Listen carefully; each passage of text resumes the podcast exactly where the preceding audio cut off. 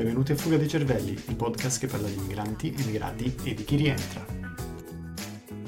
Ciao a tutti, oggi mi trovo con Luigi, è un grande piacere conoscerti. Noi non abbiamo mai parlato finora, quindi piacere sarà mio. anche una sorpresa per me, insomma. Ti ringrazio per questa meravigliosa iniziativa che hai intrapreso e che condivido Grazie. appieno e che ti auguro davvero che tu possa svilupparla al meglio per portare il più possibile un maggior numero di, di, di contributi e di, di, testimonianze.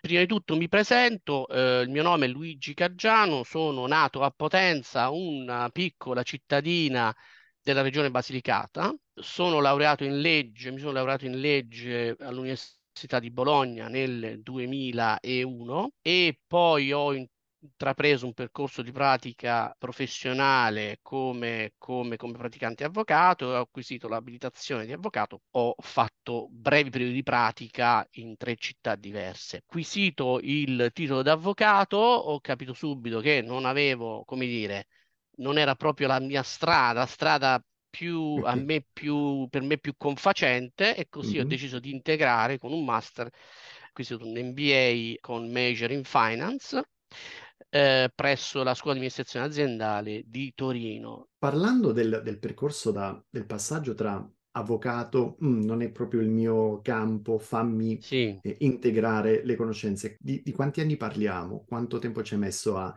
metabolizzare questo? Perché nel mio caso, ecco, ad esempio, questo... sono passati eh. 5-6 anni, no? Eh. E poi ci ho messo 3 anni, insomma, a prendere poi alla fine la decisione. Allora, ci sono arrivato, mi hai fatto una domanda dolente che ti ringrazio perché è importante per, per, per no, è dolente nel senso sofferta, eh, non okay. adesso, in passato, sofferta perché è stata la question che ha un po' rivoluzionato tutta la mia vita e che ha impattato positivamente e negativamente. E ti spiego perché. Allora, eh, il passaggio eh, qual è stato? È stato questo. Allora, io venivo da liceo classico, quindi formazione umanistica, che se, ho sempre avuto passione, perché io poi ho sempre un'indole molto, cioè, sono il classico angry learner, no? Cioè, quindi mm. mi piace molto imparare il più possibile campi diversi, diversificare. Questo è un lato, è un mio punto di forza, ma anche un mio punto di debolezza, no? Perché c'è sempre l'altro, l'altro lato della medaglia, nel senso che faccio difficoltà poi alla fine a fare lo stesso mestiere, le stesse mansioni per molti anni. Mm. Eh, mi piace cambiare, a un certo punto quando smetto di imparare io cambio, se non riesco a cambiare ruolo cambio, cambio, cambio settore. Ed è difficile, perché più vai mm. avanti con l'età, più vuoi cambiare settore o ruolo, addirittura farlo in un altro paese, più diventa complicato. Perché anche se tu hai 20 anni di esperienza in un altro settore, quando cambi settore, quell'esperienza non conta molto. Sì, certo. qualcosa ti puoi portare, la capacità di costruire relazioni. Ed è dura poi ricominciare da capo in un contesto dove hai ragazzini, i tuoi capi, che sono più giovani di te. Quindi può mm. essere una cosa che può creare delle difficoltà. Eh, ritorno alla tua domanda avevo in testa un'idea strana quando, ero, quando ho finito il liceo di capire, comprendere le regole dell'economia, che, le regole che governano l'economia. Dietro quest'idea credevo erroneamente che studiando giurisprudenza, quindi legge, avrei capito le regole di, de, del sistema, no? dell'economia, delle istituzioni. In realtà non è così. Ho preso la facoltà sbagliata. Sono andato avanti così. Sì. A un certo punto ho detto, aspetta, ma qua io non volevo dare questa delusione alla mia, alla mia famiglia. Mm. E quindi ho detto no, continuo con leggi. I risultati sono stati più frutto di grande sacrificio, grande sforzo, ma non di talento. Quindi sono arrivato alla laurea. Però nel frattempo ho iniziato a fare tutta una serie di altre cose. Mi sono mm. messo nell'associazionismo studentesco, sono diventato responsabile marketing di Elsa Italia, di Elsa Bologna, che è un'associazione di di, studenti, ho frequentato tutto, tutto, il mondo dell'associazionismo, mai quello politico, sempre quello diciamo accademico, studentesco, ho fatto un po' di tutto oltre che studiare perché sennò morivo studiando solo leggi, no? Però sono arrivato alla fine all'obiettivo della laurea e poi ho detto ma, ma ormai ho fatto sta laurea, eh, forse mi conviene prendere il titolo di avvocato, ho deciso di fare pratica, mi sono a quel punto a che vale? O comunque diamo una valenza maggiore a sta laurea e sono stati 15 mesi davvero duri, però belli. Quindi io nella sostanza prendo, prendo l'abilitazione poi da avvocato, lì si apre un po' uno scena un po' diverso, perché poi studiare, fare pratica e studiare da avvocato già diciamo, il, il, tema cambia, quindi il contenuto cambia, cioè, cioè impari cose che non, che, non, che, non hai, che non, hai, studiato durante la preparazione degli esami universitari. E devo dire che aveva il suo fascino.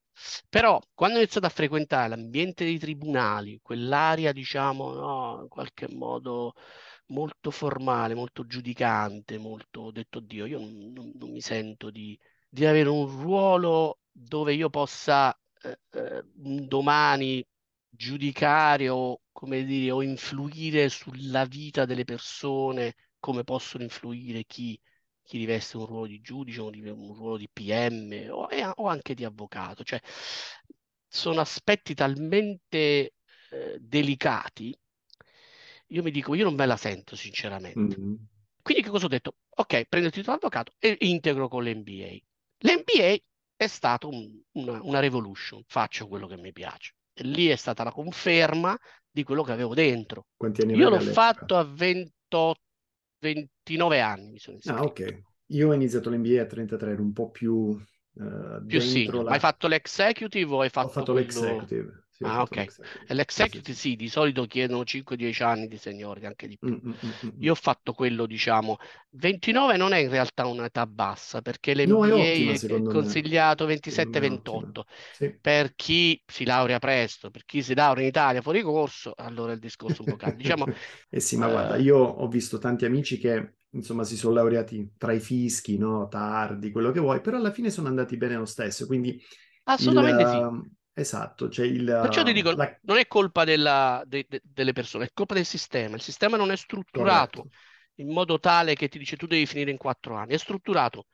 Questi sono i libri. Vieni a lezione se vuoi venire e poi veditela tu. Se ci metti quattro anni, se ci metti 15 anni, problema tu. Tornando all'NBA invece, c'è stato, c'è stata un'influenza postmaster della tua, della tua università nel decidere il prossimo passaggio? Perché nel mio caso sì. Sì, l'efficacia del presenosse dipende dal, dal, prestigio della scuola. Esatto. L'MBA quindi la scuola di amministrazione, la SADI di, dell'Università di Torino, la scuola di amministrazione di Torino, che è, è, è sempre stata diciamo, la scuola che ha formato la dirigenza la dirigenza Fiat. Che, allora, il master all'epoca è il secondo in Italia. Come tutti gli MBA ho avuto uno, uno, uno stage, quindi ho presso un'azienda alla BasicNet, che è la eh, licenziataria di tutti i marchi K, robe di K, quindi tutto il settore, diciamo, dell'abbigliamento per giovani e per lo sport.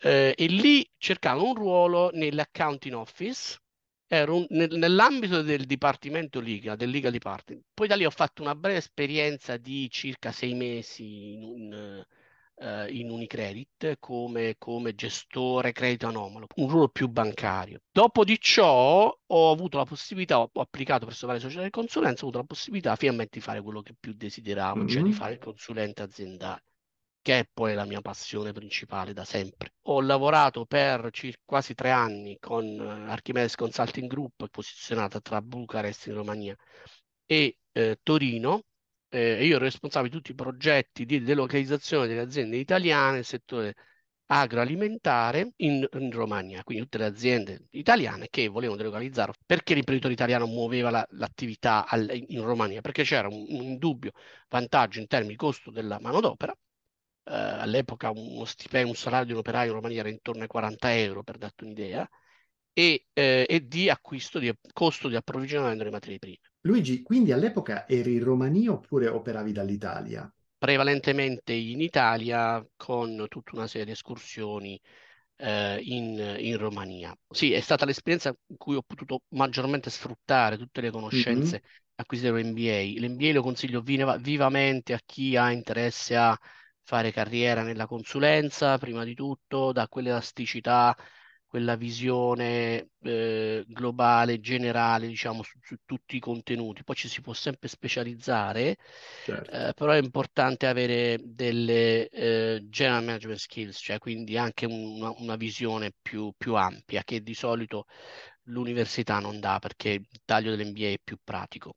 Detto ciò, eh, cosa è successo? Con la crisi del settore, poi loro hanno deciso di chiudere l'ufficio su Torino e di spostare il grosso dell'attività in Ucraina eh, che cosa ho fatto? Ho messo in giro il curriculum, ok, bella esperienza, ho avuto difficoltà perché ho detto, Dio, questo già segue progetti internazionali, ha fatto questo, ha fatto questo. Mi chiamò Banca Nazionale del Lavoro, dissero, ma dove lo mettiamo a questo? Questo è iperqualificato, che gli facciamo fare? Comunque non ha esperienza bancaria da dargli un ruolo. E quindi che è successo? Lì ho ricominciato l'ennesima gavetta, no? tutti i ruoli prima, quindi prima gestione individual, prestiti personali, mutui, poi sono passato dopo, eh, dopo un anno eh, assistente, gestore small business, poi responsabile gestore small, gestione eh, delle, delle, piccole imprese, poi corporate, relationship, senior relationship, insomma 14 anni BNL. Che cosa è successo? Che di fatto, diciamo, ho fatto una discreta carriera, non eccezionale, perché, come con giurisprudenza, i risultati erano frutto di grandi sacrifici, ma non di talento, perché non era la mia strada. Quindi cosa è successo? A un certo punto, alla veneranda età di 40, 40 quanto avevo? 40, 2019, quindi 40, 46 anni, insomma, ho avuto quella cosiddetta midlife crisis, no? Dove ti dici, ok, non voglio fare altri vent'anni così. Quindi devo, devo, devo tornare, devo con, tornare alle origini, cioè pur avendo moglie e tre figli, insomma, tutte le spese correlate, ho detto, e così che cosa faccio? Faccio un salto nel buio, lascio il lavoro, vendo tutto quello che avevo in Italia e decido di portare la famiglia a Londra, spostarmi a Londra. È stata, è stata dura perché è stato un salto nel buio, nel senso che eh, ho fatto una marea di colloqui, più di 100, sono arrivato più volte all'ultimo stadio, quindi in competition con un altro candidato, ma non ho trovato lavoro. Quindi è stata dura. Nel frattempo ho aperto una società di consulenza qui, ho iniziato a fare qualcosina. Come ho iniziato questa attività? È iniziata la pandemia, quindi non avevo la possibilità per tre anni di andare a trovare nessun cliente, altra difficoltà, eh, ma con tutto ciò eh, ho insistito e un anno fa sono atterrato su un settore diverso, e cioè adesso lavoro come responsabile quindi come membership manager, quindi regional manager per quanto riguarda il sud Europa e l'est Europa per l'Energy Industry Council, che è un po' un equivalente di Confindustria, ehm, con la differenza che è specializzato nel settore dell'energia. Mandando un mio curriculum su LinkedIn, e mm-hmm. mi, hanno, mi hanno convocato, è stato un cambio di settore, io non sono un ingegnere, chi fa il mio lavoro sono tutti ingegneri, però mi hanno assunto lo stesso perché volevo una persona nat- uh, native speaker, Italian native speaker, quindi perché volevo soprattutto sviluppare il mercato italiano e perché io avevo comunque una considerata esperienza di sviluppo, di business development, diciamo, di, di settore corporate, quindi con le aziende corporate in, in, in, banca, quindi nel banking. Visto che non avevi ancora messo piede eh, per lunghi periodi all'estero, come, com'è che hai sviluppato l'inglese? Perché immagino che ovviamente allora, i colloqui tu li abbia passati senza grossi problemi nella lingua. Sì, io ho studiato inglese da sempre. Il mio mm. livello era eccezionale per un italiano, pessimo per uno che va all'estero, cioè vicino al C1, quindi diciamo un advanced, un advanced ma non proprio proficiency. Che vuol dire? Che io sono in grado di sostenere qualunque colloquio, qualunque, conser- con, qualunque conversazione, però mi manca, mi manca, la terminologia tecnica. Se vi sta piacendo l'intervista, non dimenticate di seguirci su Apple Podcast e Spotify e di lasciarci 5 stelle. Se volete raccontare la vostra storia, scriveteci a grandefugadeicervelli.gmail.com o sul nostro gruppo LinkedIn. I contatti sono nella descrizione dell'episodio. Grazie. Quello che consiglio ai giovani, ripeto, e questo è il messaggio più forte che ti voglio dare, più importante oggi, ehm, è eh, cercare di capire prima possibile qual è la tua strada. Come faccio? Allora, ci sono mille risorse, particolarmente oggi. Oggi cerchiamo di individuare bene, di conoscersi a fondo, cioè tutto dipende da lì, altrimenti rischiamo di perdere anni a sbattere, a rimbalzare con una pallina da tennis, da un lavoro a un altro, cercando di fare una, un'illusoria carriera che poi non, non fai finché non trovi la tua strada, perché la carriera dipende da due cose, secondo me, dal livello di conoscenza che tu hai di te stesso, e più è profondo e più tu hai chance di successo. Cioè, quanto più tu conosci te stesso, quanto più tu conosci le tue skills, capabilities, che sono due cose diverse, attitude, uh, knowledge, experience ed expertise, quando più tu ti conosci e soprattutto i tuoi valori, cioè cosa c'è, cosa hai dentro, chi sei, cosa vuoi essere, ma non solo l'etichetta o il ruolo, cioè che per chi sei, che, che, tipo di contributo vuoi dare alla società, perché sei al mondo, sono, qual è la tua vocazione, che cosa ti fa alzare la mattina anche alle 5 se devi farlo e cercare di fare del tuo meglio. I soldi può essere, per alcuni è un driver importante. La carriera, sì, anche quello è un driver importante, però alla fine diventi una figura di successo in qualunque campo. Quando hai la capacità, quanto prima riesci a capire chi sei, cioè quali sono le tue vere eh, attitudini, le tue vere capacità, il tuo vero potenziale. Creatività viene fuori quando tu unisci l'esperienza, quindi l'experience con l'expertise, alla passione. Unendo tutto questo, il tuo cervello, il tuo brain entra in una modalità tale che comincia a diventare creativo. Ecco perché è importante riuscire a trovare quanto prima capire cosa si vuole fare, coach, la, qual è la cultura anglosassone vincente. Noi in Italia siamo abituati sempre a dire facciamo tutto gratis, ogni cosa, beh conosco quello, parlo con l'amico. L'idea che tutti ti danno una cioè, il coach, parla con un amico, parla con tuo zio, col fratello. No, non funziona così. Ognuno, secondo me, quanto prima la cultura qui dominante ed è vincente, è trovarsi il coach, quanto prima. Sceglilo bene, ce ne sono migliaia, ce ne sono di fake coach, gente che ha fatto il designer fino a ieri, oggi si palesa. Quindi bisogna andare a vedere davvero le, l'esperienza. Quindi se tu vuoi fare carriera in banca, ti consiglio un, un, un coach che ha, che ha lavorato vent'anni in banca, insomma uno che se vuoi andare a fare il CEO, trovati un coach che abbia fatto il CEO per molti anni nel settore di tuo, di tuo interesse. Lascia aperti i figli, perché il mondo è pieno di... Su LinkedIn puoi trovare migliaia di coach. Sì, eh, sì, sì, quindi sceglili bene, ma una volta che l'hai scelto, anche se è costoso, perché le tariffe sono alte, eh, ti possono chiedere 200 sterline all'ora, però quelle 200, cioè, che vado a buttare soldi, ma parlo con mio zio, con mio amico, con mio fratello. No, sono soldi ben spesi, perché tu prima se pensi ai soldi che spendi nel perdere tempo o applicare, fare applicazioni che non sono coerenti con la tua persona, con le tue capacità, quelli sono investimenti. Ovviamente chi ci ascolta non, non mi sta vedendo, ma stavo, stavo annuendo perché Luigi ha preso una, preso una direzione dove innanzitutto è emersa tutta la sua passione per, il, per, per la carriera, no? per guidare eh, le persone verso una, una carriera migliore, ma ha anche detto qualcosa di estremamente valido perché la, la cultura del chiedo in giro, poi vediamo, poi mi informo, no, magari esatto. Bisogna appoggiarsi a professionisti seri, concordo, perché sennò concordo. si rischia di perdere gli anni migliori, come ho fatto io. io ho fatto come ho fatto anche io. Io alla fine 3, 4, 5 anni, eh, non dico che li ho persi, ma se li avessi spesi eh, chiedendo informazioni, chiedendo consiglio a chi aveva i, aveva le basi per darmi questi consigli, ovviamente avrei, avrei sarei arrivato dove sono adesso, magari 4-5 anni fa. Esatto. Pensa quanto avresti risparmiato, pensa quanto avresti guadagnato, guadagnato. quante porte si sarebbero aperte. Tu non puoi sì, immaginare sì, chi potevi essere adesso, perché la cosa più preziosa che abbiamo è il tempo. Il master mi ha dato un grosso, un, una grossa mano, perché ho capito veramente eh, cosa volevo fare e mi ha dato dei, dei, dei concetti, delle conoscenze che che puoi spendere in tutti i settori, in tutti i ruoli. La, però, la difficoltà però che ho avuto, e la sottolineo e credo che sia una difficoltà di tanti, è che quando si esce da un MBA si ha l'idea di poter utilizzare da subito quello che si è studiato. Questo è, questo è vero, però solo parzialmente, perché di fatto quando si esce, cioè l'MBA ti, prega, ti prepara di fatto a ruoli executive, però quando esci da un MBA non vai a fare il VP, non vai a fare il CEO, non vai a fare... Quindi ti, trovi, ti trovi che devi fare la gavetta, cioè sì, ti trovi più qualificato, più con una mente aperta, più preparato di un neolaureato, però sei comunque uno che ha 3-4 anni di esperienza, non 25. Come dire, questa, questa marcia in più, questo cambio che potrai utilizzare quando avrai dei ruoli più senior. E spesso per arrivare al suo senior è inutile che... Cioè io vorrei sfatare questo mito dell'NBA che sì, è vero, forse per uno, due, tre scuole, business school al mondo, probabilmente se esci da, uh, dalla Columbia, da, da, da Harvard, da Stanford.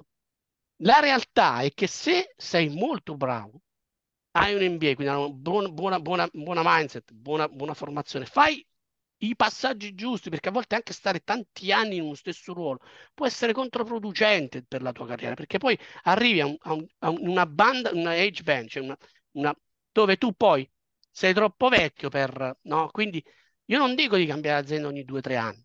Chiaro che se fai un salto o se hai la possibilità di, di crescere, ok, però di solito le crescite sono interne, cioè la prima crescita è interna, la seconda è laterale. Mi spiego.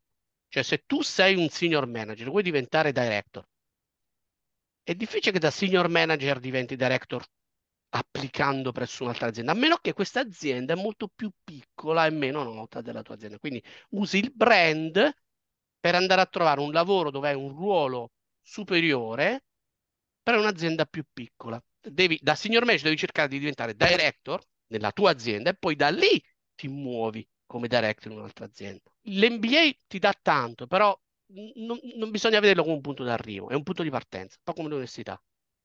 Cioè, poi da lì devi cercare di costruire le tue conoscenze. Altro aspetto importante eh, su, sul mio lavoro, insomma, seguendo insomma, quello che poi mi, ave, mi avevi chiesto già in precedenza, per chi eh, volesse intraprendere, diciamo, la mia professione, io dico, eh, le, le, strade possono essere tante. Per chi fosse orientato al mercato UK in questo momento, ecco, è il, no, non è facile, è molto difficile, devo dire.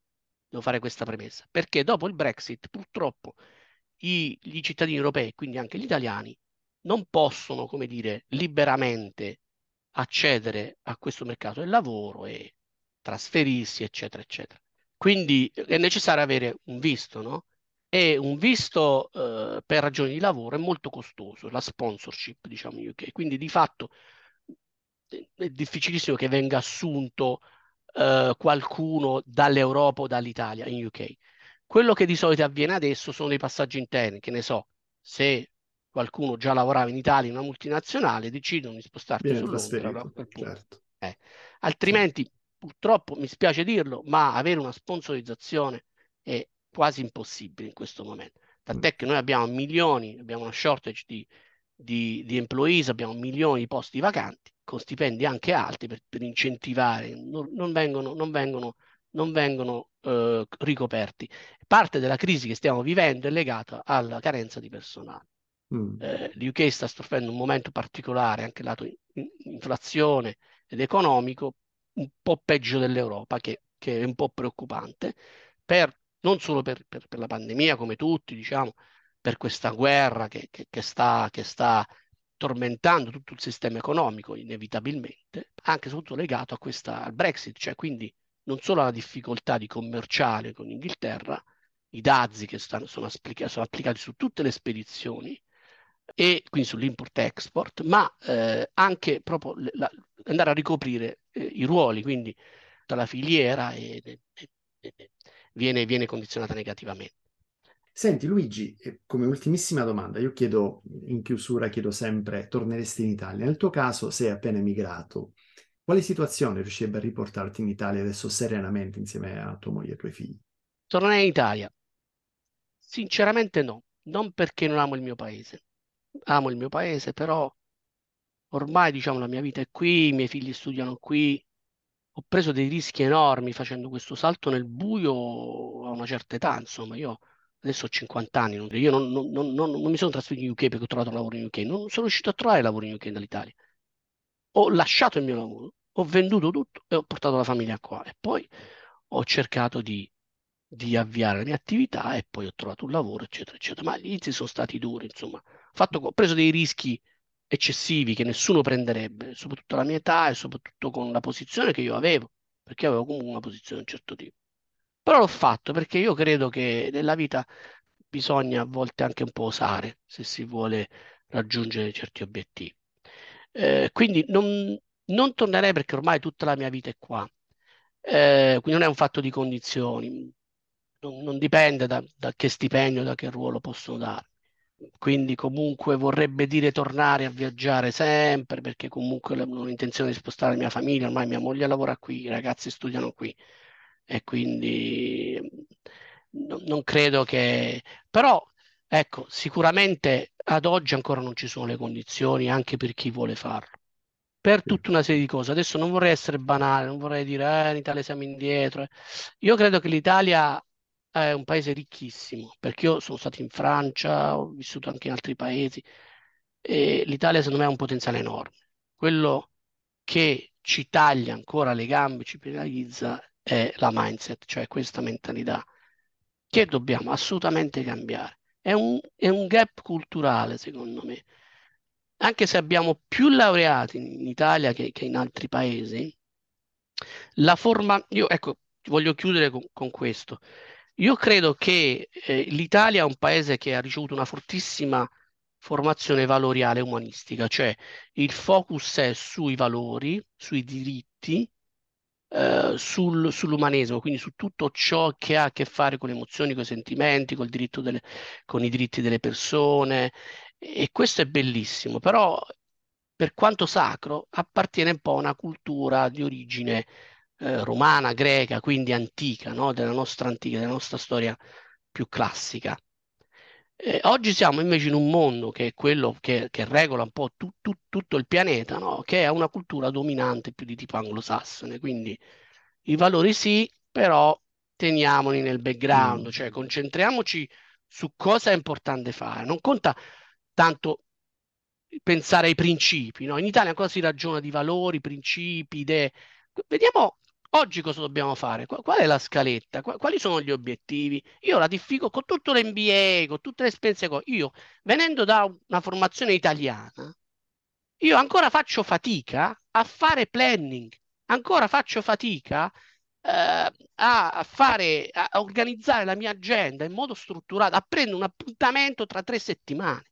Perché in Italia questa cosa non esiste perché siamo abituati a dire aspetta, no, ti chiamo domani e poi vediamo. Vabbè, ci vediamo. È, cioè, è tutta un po' la gestione, siamo bravissimi nella gestione del, del, del quotidiano, no? dell'improvvisazione, siamo creativi, no? Però poi se dobbiamo fare, ok, quali sono gli obiettivi che mi sono dato quest'anno? Luigi, grazie mille per la, per la chiacchierata, è stato, è stato, un grande piacere eh, conoscerti, ringrazio anche eh, Giuseppe Basta per averci messo in contatto. Eh. Sicuramente molti dei punti che hai toccato sono stati anche presenti nella mia, nella mia vita e nella mia carriera.